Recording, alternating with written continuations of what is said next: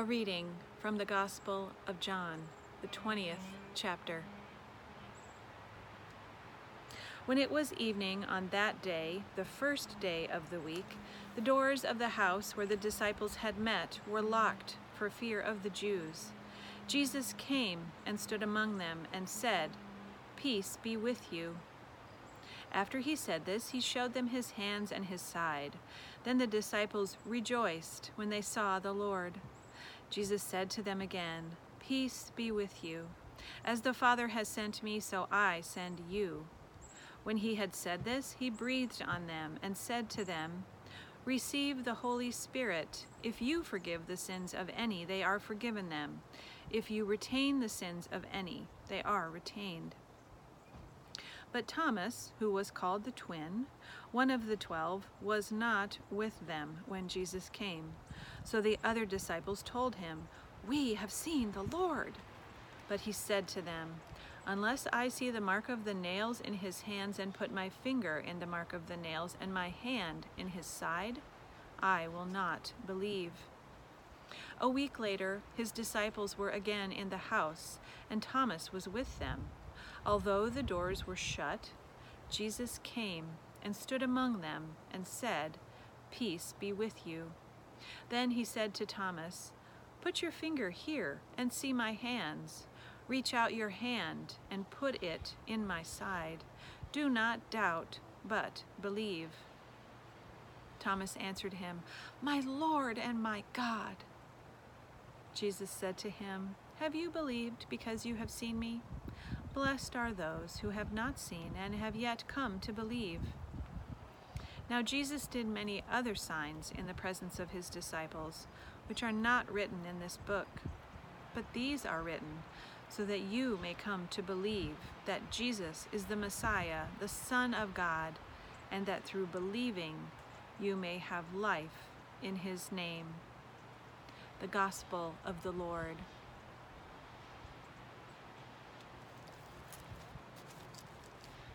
I'd like to invite the children to pay special attention right now for the children's sermon. We're going to talk a little bit today about things that we can't see. Um, there are things in our lives that we can't see, but that we know are there. For example, right now here in my neighborhood, the wind is blowing. Now I can't see the wind, but I can see the trees swaying back and forth in response to it. I can see the effect that the wind has on the trees and other things around us here outside. That's the same way, I think, um, of air. We can't see air, but we know it's there. I have this can of compressed air. This is something that you use to clean dust off of people or off of things. In fact, it's called duster. And um, when I push the nozzle, you can't see it, can you? You can hear it. If I do this, you can see that it makes something happen in my hair. So you, we know it's there. We just can't always see it.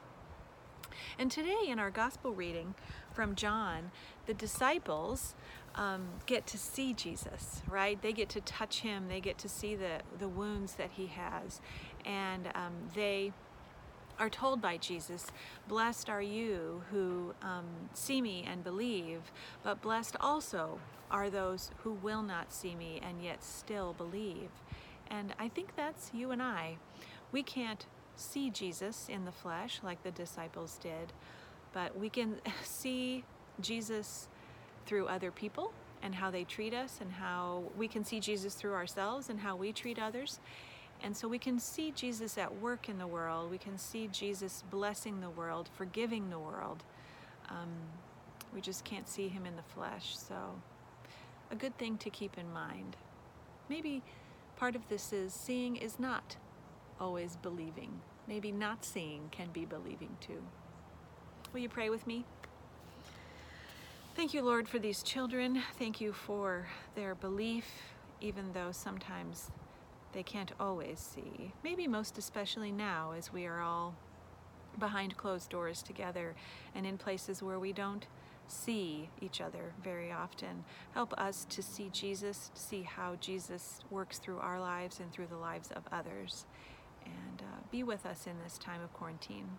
In your Son's strong name. Amen. We're going to transition now into the sermon.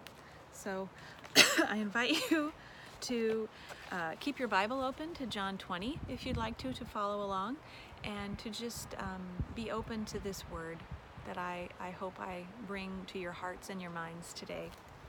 Um, will you pray with me? May the words of my mouth and the meditations of our hearts be acceptable unto you, O Lord, our strength and our Redeemer. Amen. So, I've been hearing a lot of quarantine stories lately, and um, some of them are funny, some of them are sad, some of them are probably a mixture of both. My friend Holly, who lives in Denver, uh, told me a story about how she has taken up baking bread and how she has discovered that her neighbors have also taken up baking bread or baking in general. She's having a hard time finding flour and yeast in her local local supermarket. So um, she has taken to trading for uh, trading things for flour and yeast on the black market, otherwise known as Facebook.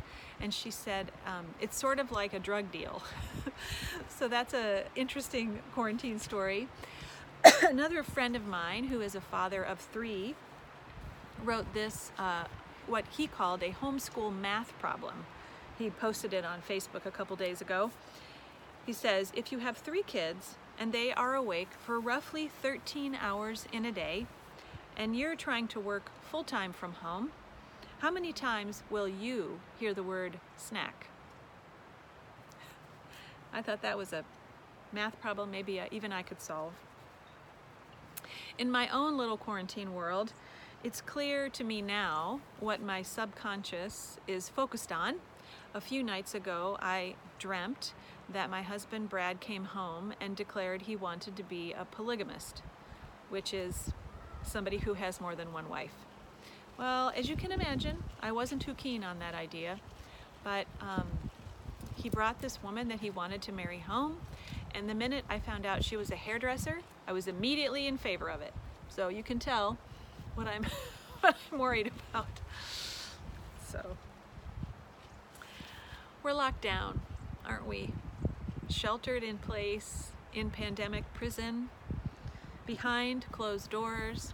Our leaders and the best scientists have told us this is the only way to flatten the curve. This is the way we can love our neighbors.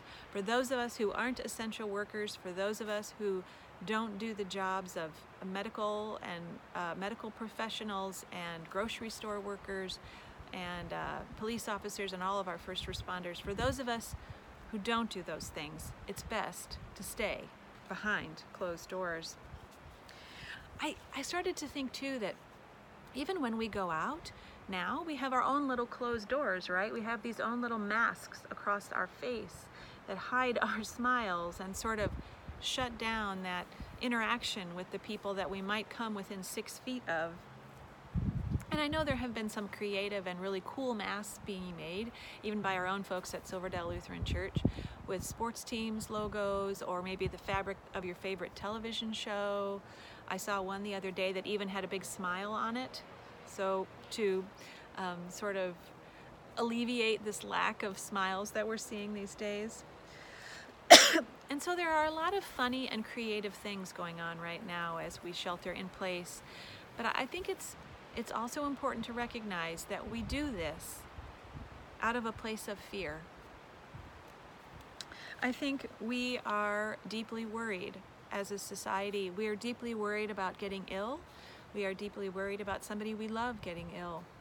We are deeply worried about our economy and um, people who are lonely and people who struggle with mental illness and people who are losing their job.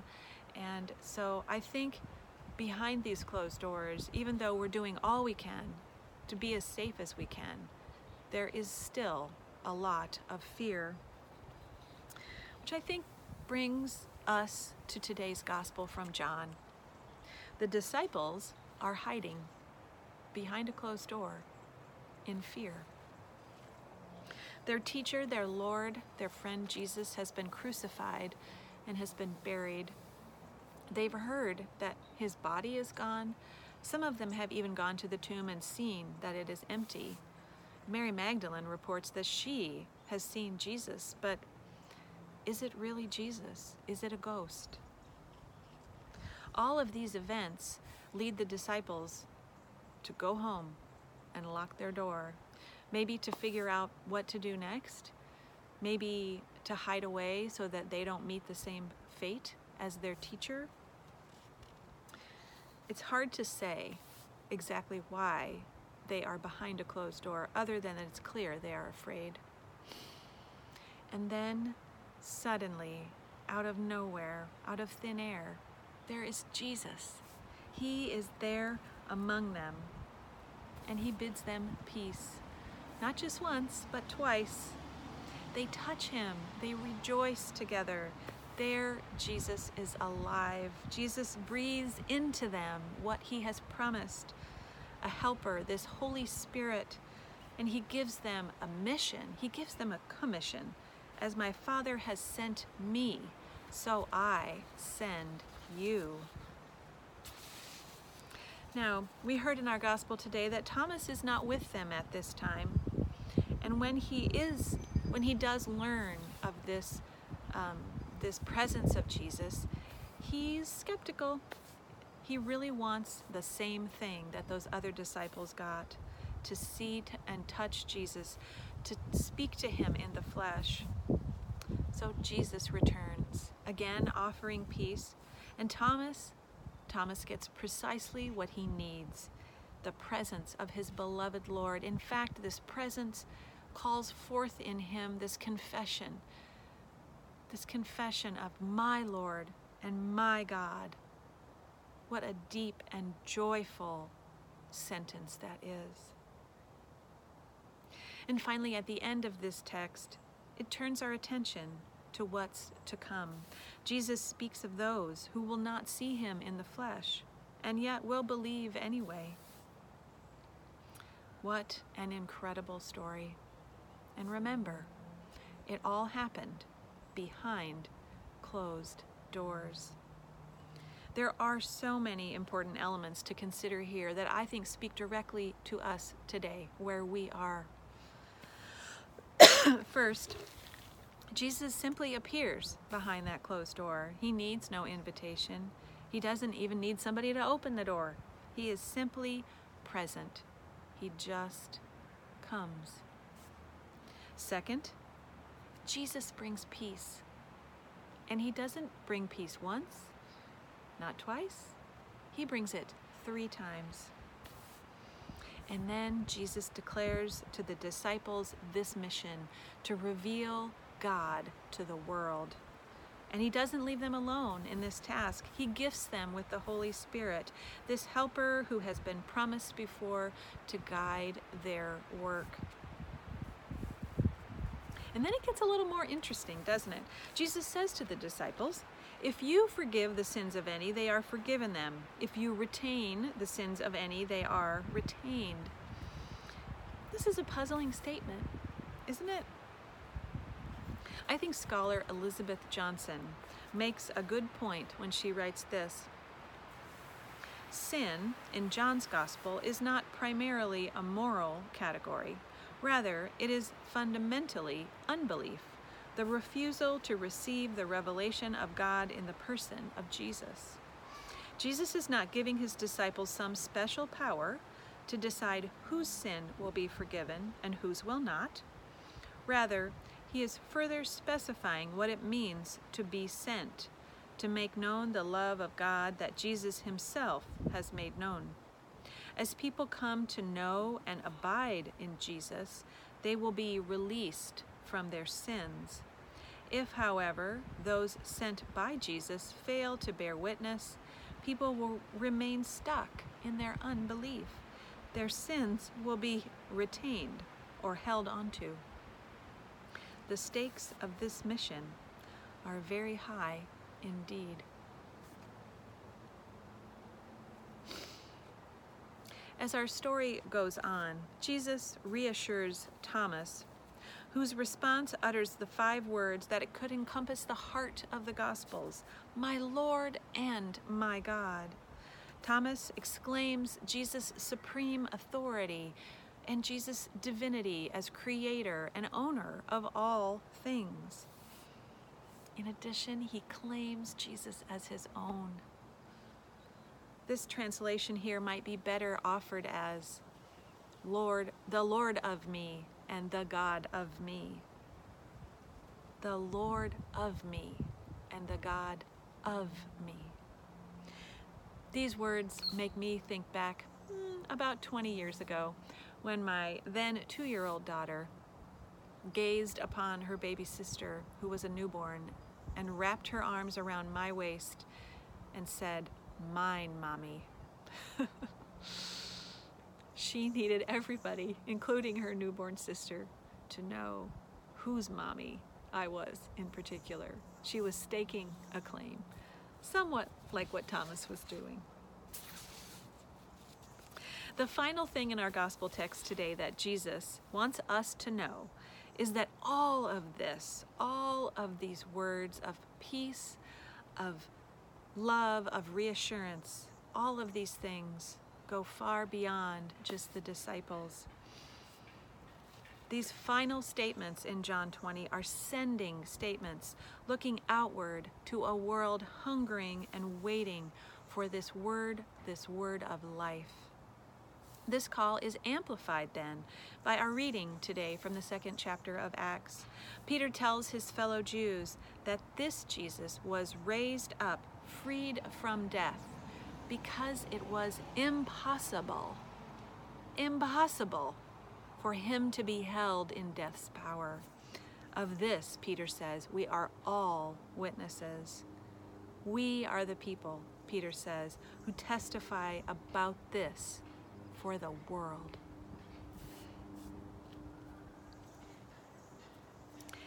Friends, you are mostly behind closed doors today.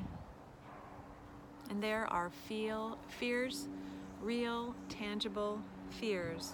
Health fears, economic fears, fears about parenting and loneliness and mental health, fears for our loved ones who work in healthcare and in essential businesses like grocery stores and pharmacies, fears for our kids missing milestones and friendships, fears for our elders missing out on being with us.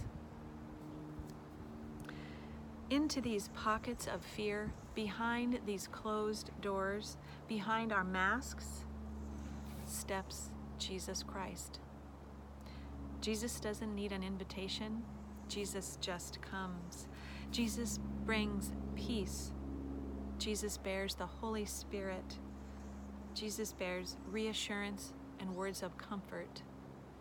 Jesus bears experience with pain and with wounds. Jesus comes bearing this invitation do not doubt, but believe.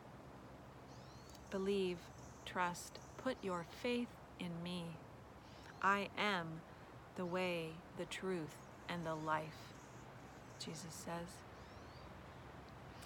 In this season of Easter, let us focus on the resurrection of Jesus as not a one time event that happened thousands of years ago, but as something that happens day after day, time after time in each of us, even behind closed doors in isolation, even perhaps most especially in fear and trepidation.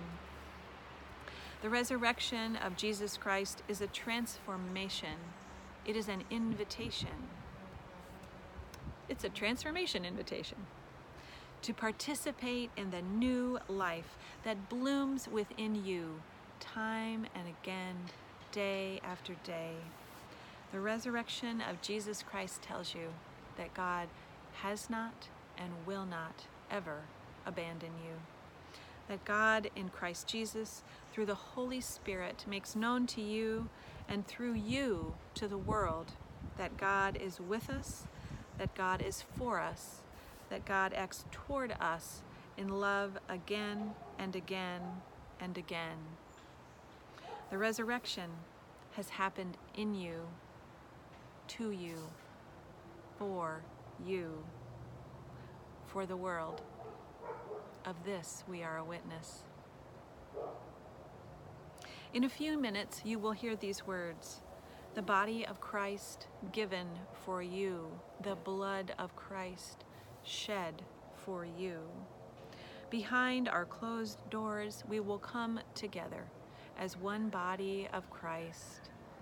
Through time and space, we commune with all the saints who have come before us and all the saints around the world. Behind these doors, we can embrace, we can celebrate, we can rejoice in this mystery of faith. These earthly things, the water that reminded us of our baptism at the beginning of the service, the sharing of the peace that reminds us of this community of Christ that we are all a part of, and the bread and the wine of communion. These earthly things remind us time and again of who we are and whose we are. They call us into this great cloud of witnesses with whom we proclaim Christ is risen.